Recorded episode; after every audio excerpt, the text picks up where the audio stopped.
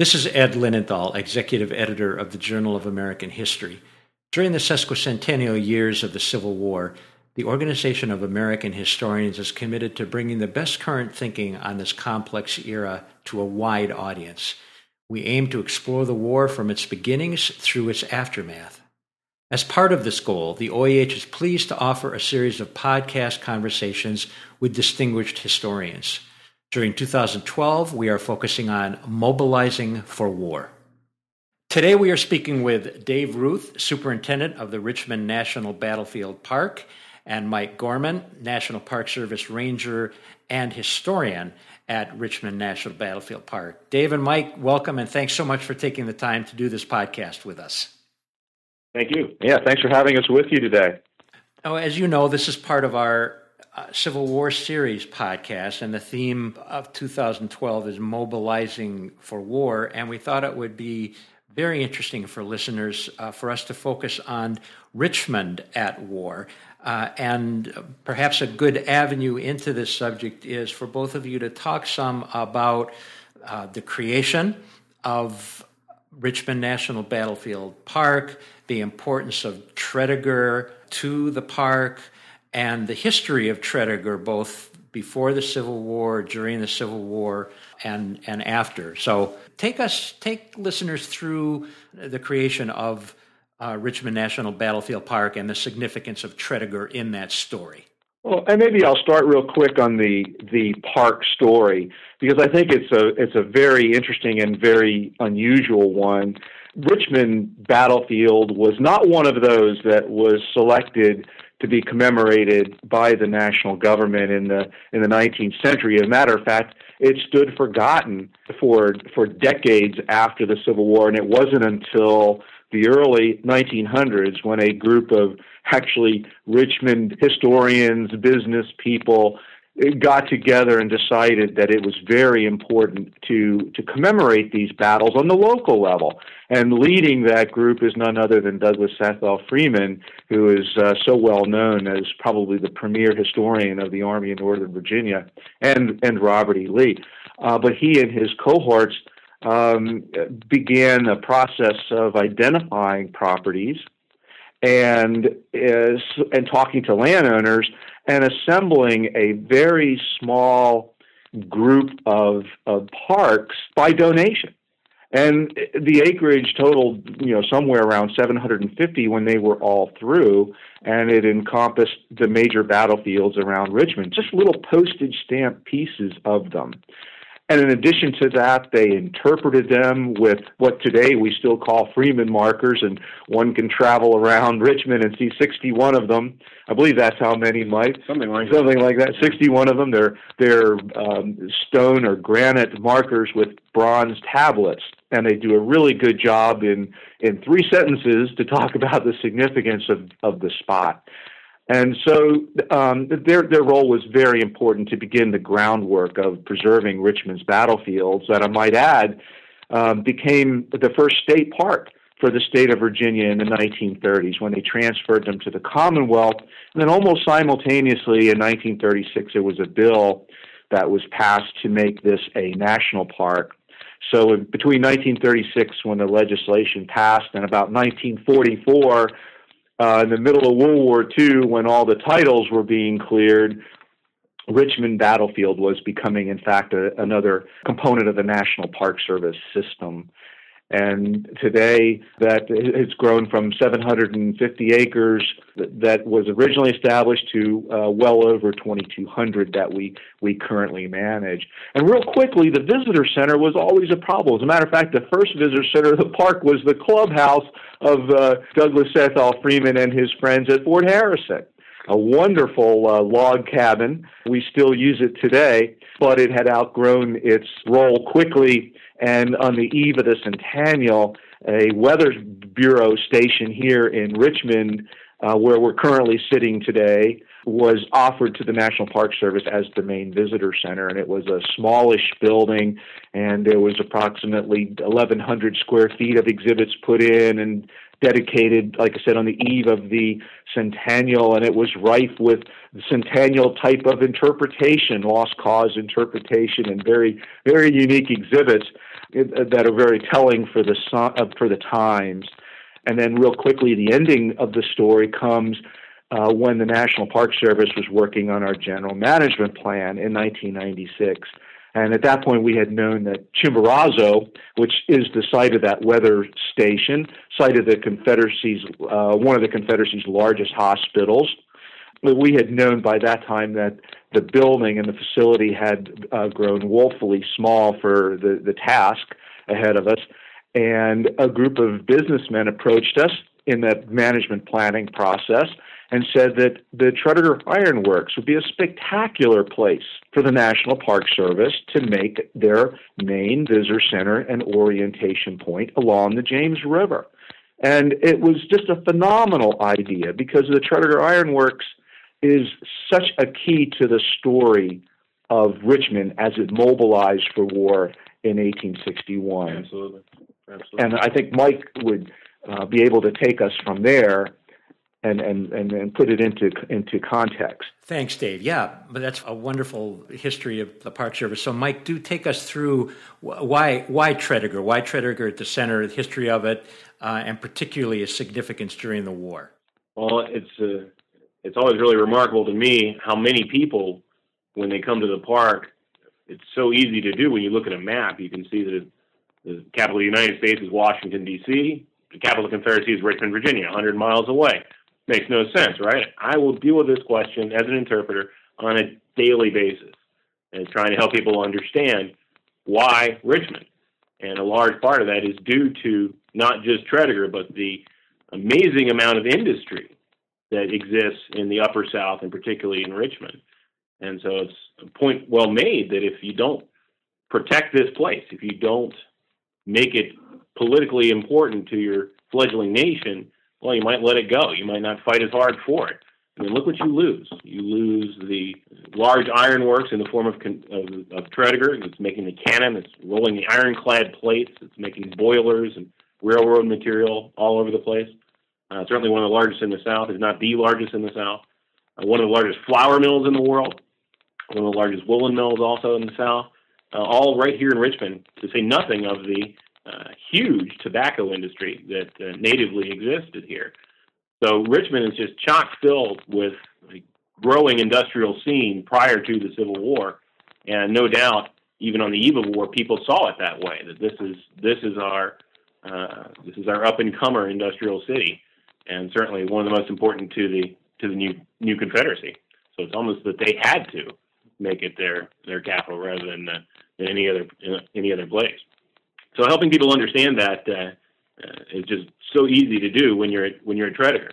It's sort of a half joke that I that I often make with visitors, but uh, think about how much that interpretation that, that we've all heard a million times in the standard lost cause line uh, perfectly summed up uh, in Gone with the Wind, where where Clark Gable as Rhett Butler uh, sagely says at the at the uh, barbecue, "We don't have a single cannon factory in the entire South."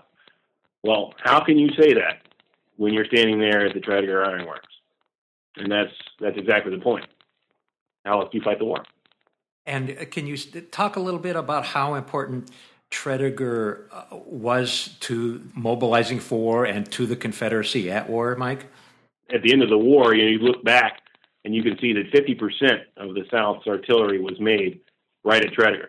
All the ironclad plates that get rolled for the for the ironclads, including the most famous uh, CSS Virginia, were done right there at Tredegar. So you think about that moment when the we know the monitor is being is being built in the north and she's going to be floated, and here's the, the Confederacy and they've got this this ironclad plan. They're trying to do it. Uh, what if there isn't Tredegar? What if it doesn't happen when it does? You're not talking about the clash of the of the ironclads. You're talking about a U.S. Navy rolling right up the James River. So you know there's one perfect example of how the war is prolonged by the efforts of of the Tredegar Ironworks just right there, and that's early in 1862. But prior to the war, Tredegar had had been making cannon for the for the U.S. Navy, for the U.S. government and for several years.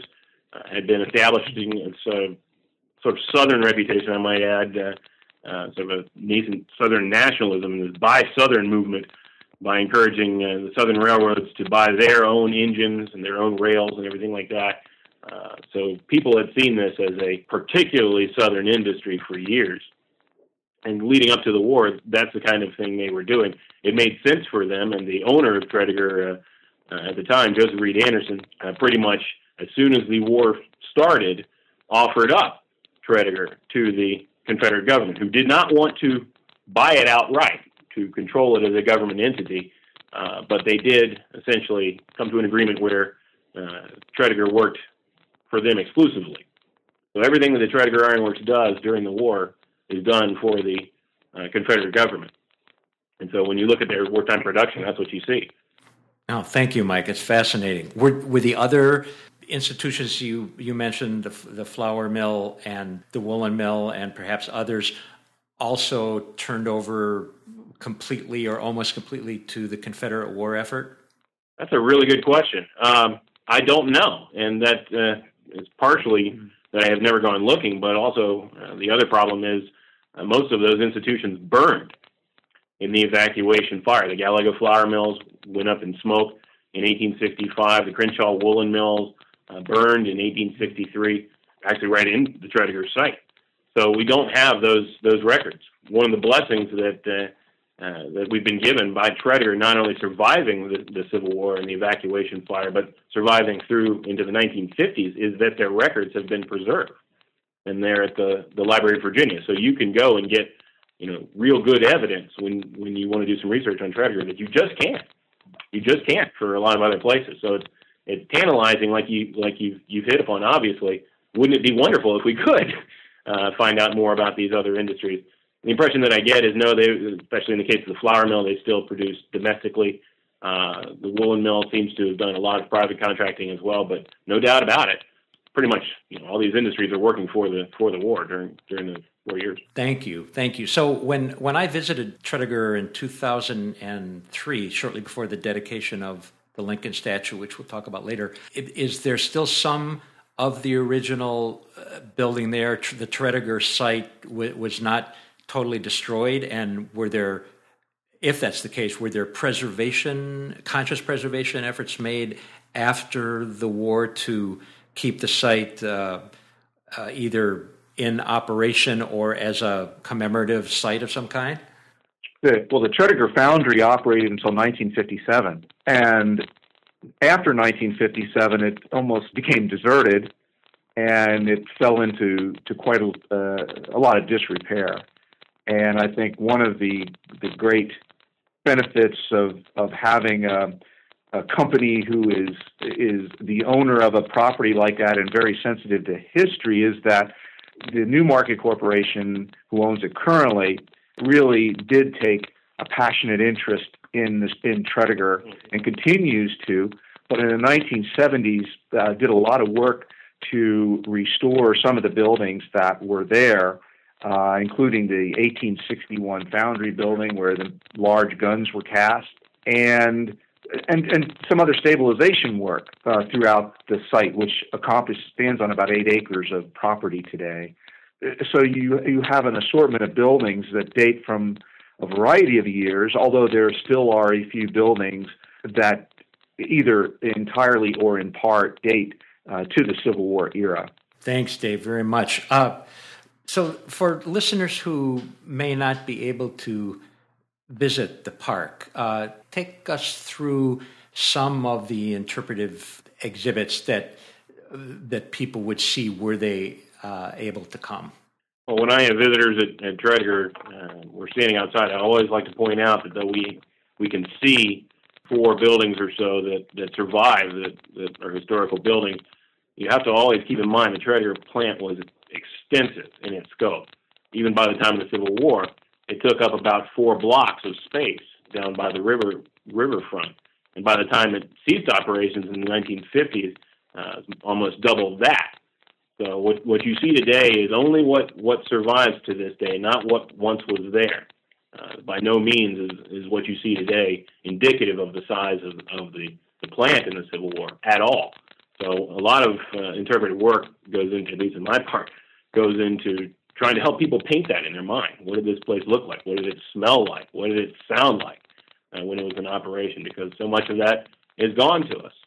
But when you get there, one of the one of the most fascinating things to me is that a lot of the old uh, turbines are still there, admittedly rusted, but you get a sense for how the the power uh, came from uh, water here at Tredegar, how it uh, how it was uh, just the turning shafts to make everything go.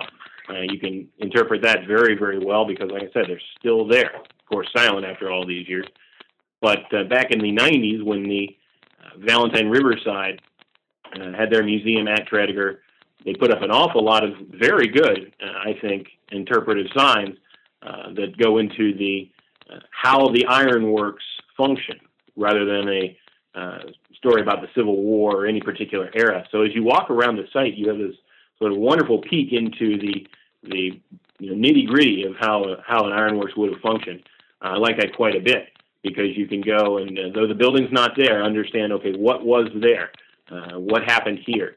Uh, for instance, uh, in the in the 1840s, there was a large strike at Tredegar, uh, which is very interesting to us because it's primarily over uh, the use of slaves at Tredegar. The company was, was putting slaves into skilled labor positions, and the puddlers at the puddler mill uh, despised this and went on strike and uh, wrote this angry letter to the news newspaper. Uh, Anderson fired back, essentially saying, uh, uh, "You fired yourselves." It's one of these, these classics of uh, understatement. The heading of the of the letter says, "To my late workmen at the Tredegar Ironworks."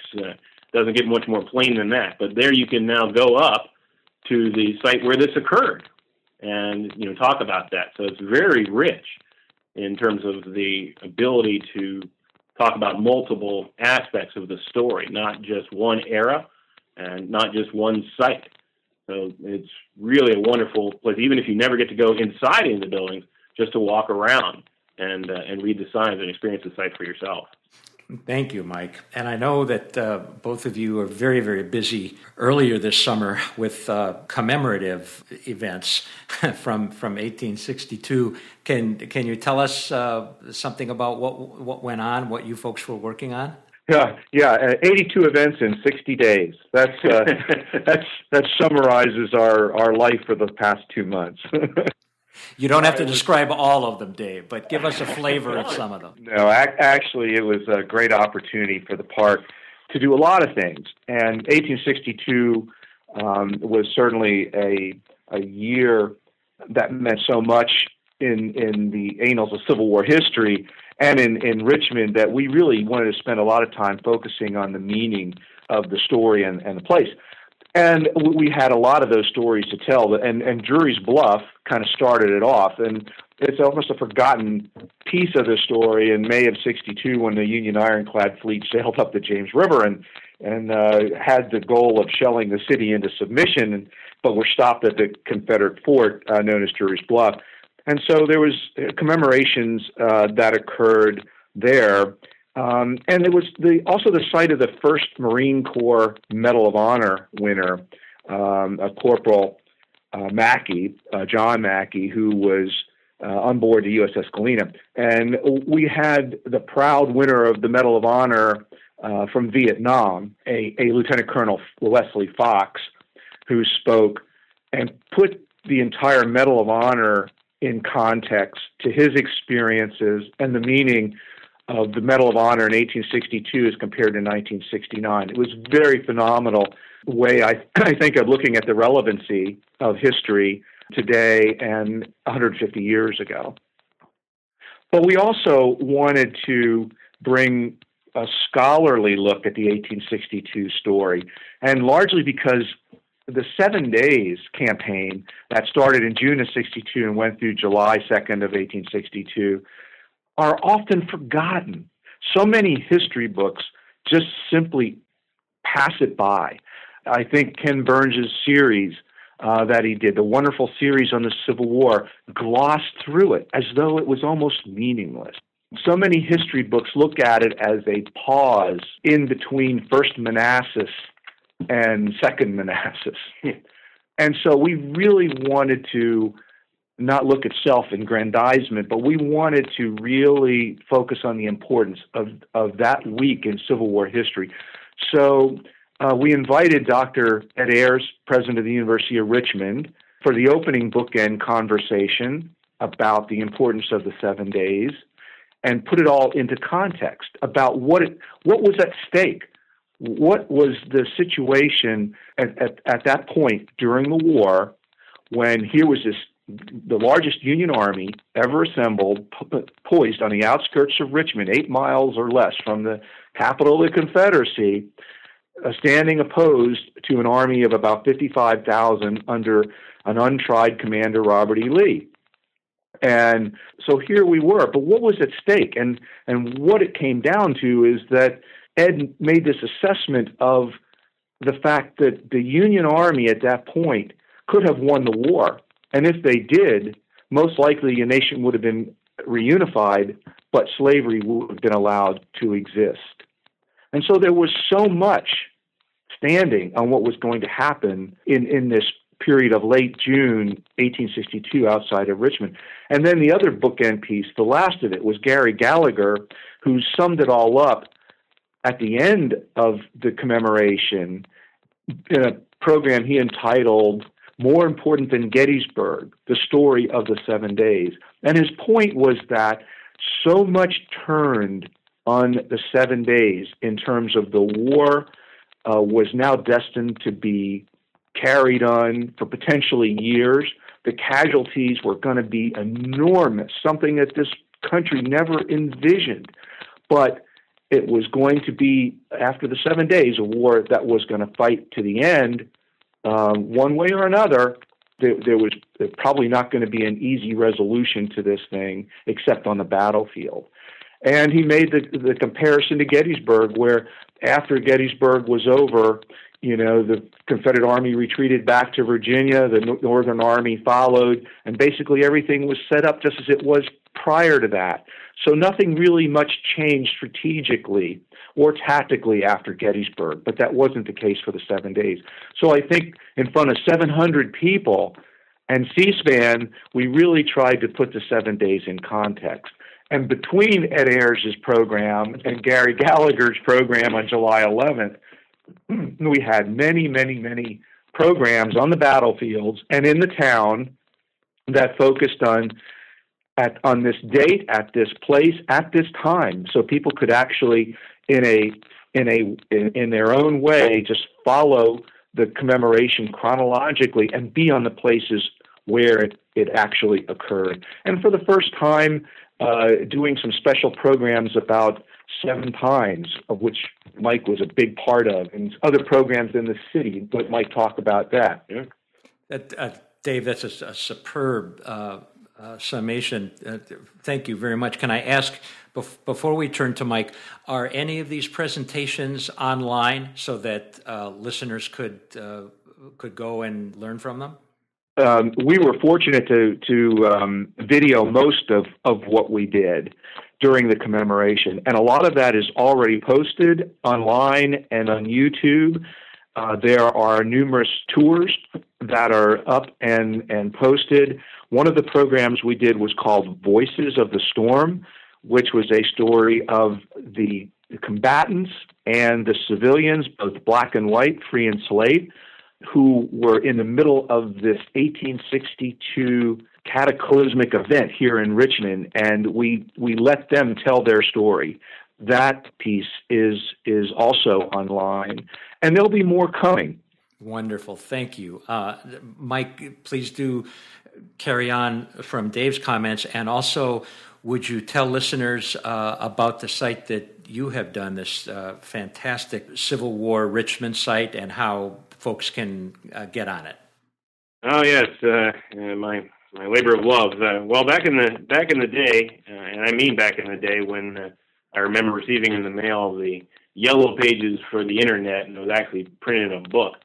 Uh, I decided uh, to talk about the stupidity of a young historian. Uh, I'm fascinated by Civil War Richmond. Let me go and find everything I can about Civil War Richmond and put it up on the web uh, for everybody to see. Now, you know, now 15 years into this, I think to myself, what on earth was I thinking? You know, the, the amount of material is is far too legion for for one lifetime, but uh, it's already up there. It's got a life of its own, so I'm pretty much in prison for the rest of my life. But what I've been doing is, as much as I can, is finding primary source material, uh, maps, photographs, uh, anything that pertains to the Confederate capital uh, and putting it up online uh, as I as I find it.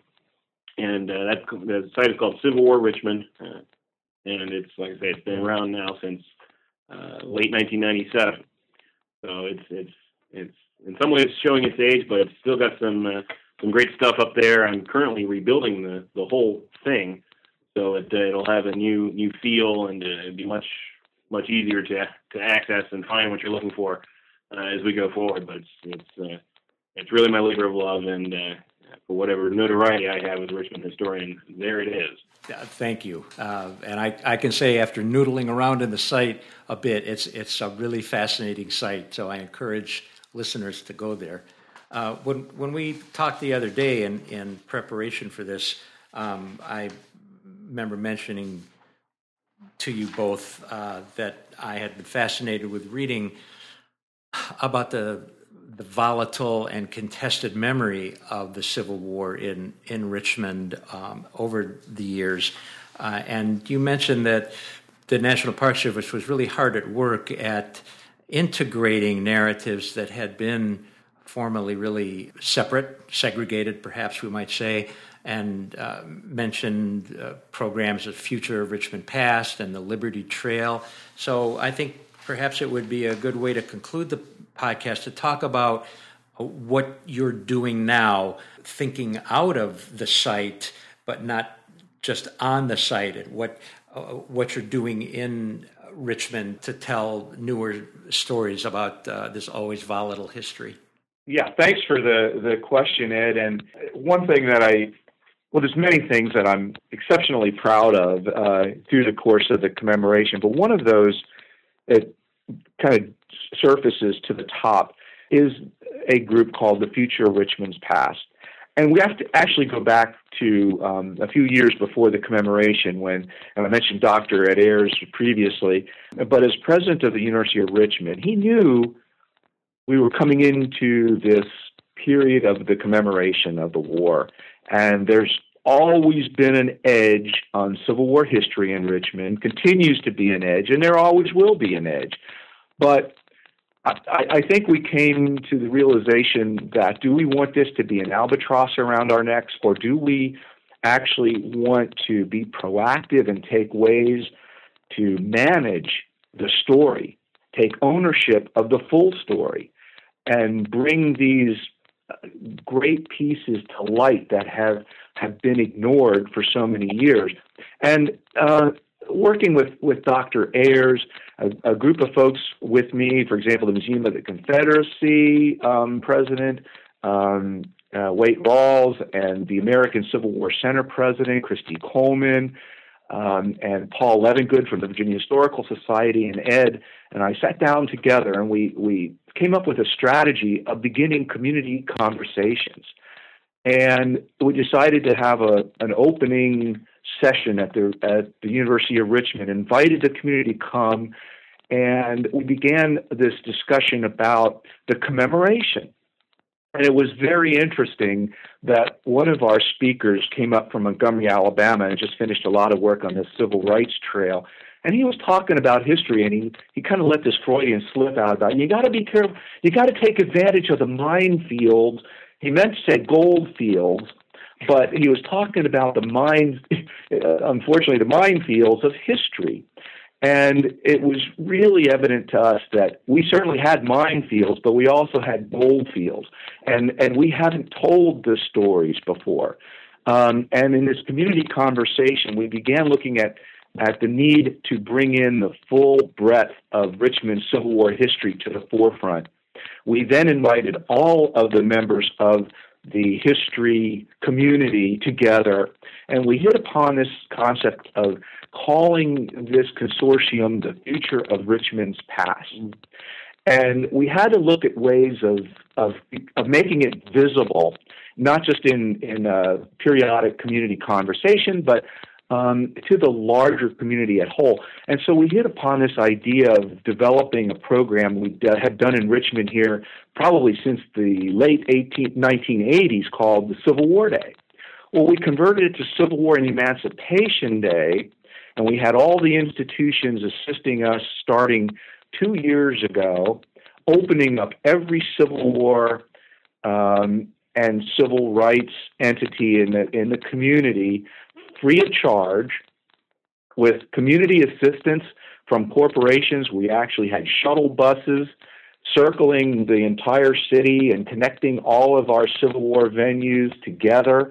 And visitors were invited to come out and experience all of our sites um, that involved both the traditional places like the Museum of the Confederacy and our battlefield visitor centers, but also places of difficult memory, uh, the slave auction sites, uh, the the slave trail sites, um, and it was the the first effort for the community to come together and to begin talking about all aspects of the very complicated Civil War history um, that the city had to offer. And in, in my view, it's been very helpful. And the commemorations that have happened, I think, have been balanced um, and well attended by diverse audiences. And we haven't had um, the kind of controversy that we experienced in the past um, up to this point through, through the commemorative season. Thank you, Dave, very much. Uh, and I think that is a good place for us to to conclude. Uh, I know that that the site will remain dynamic and your programs will continue to grow. Let me remind listeners that they can go to uh, the website of the Richmond National Battlefield Park and also uh, Mike Gorman's Civil War Richmond site to continue thinking about this uh, this important issue or set of issues. We've been speaking with Dave Ruth, the superintendent of Richmond National Battlefield Park, and Mike Gorman, a National Park Service ranger and historian at the park. Gentlemen, thank you. This has been a, a pleasure. I've learned a tremendous amount, and this podcast is a wonderful addition to our Civil War series. Many thanks. Thank you, Ed. Thank you.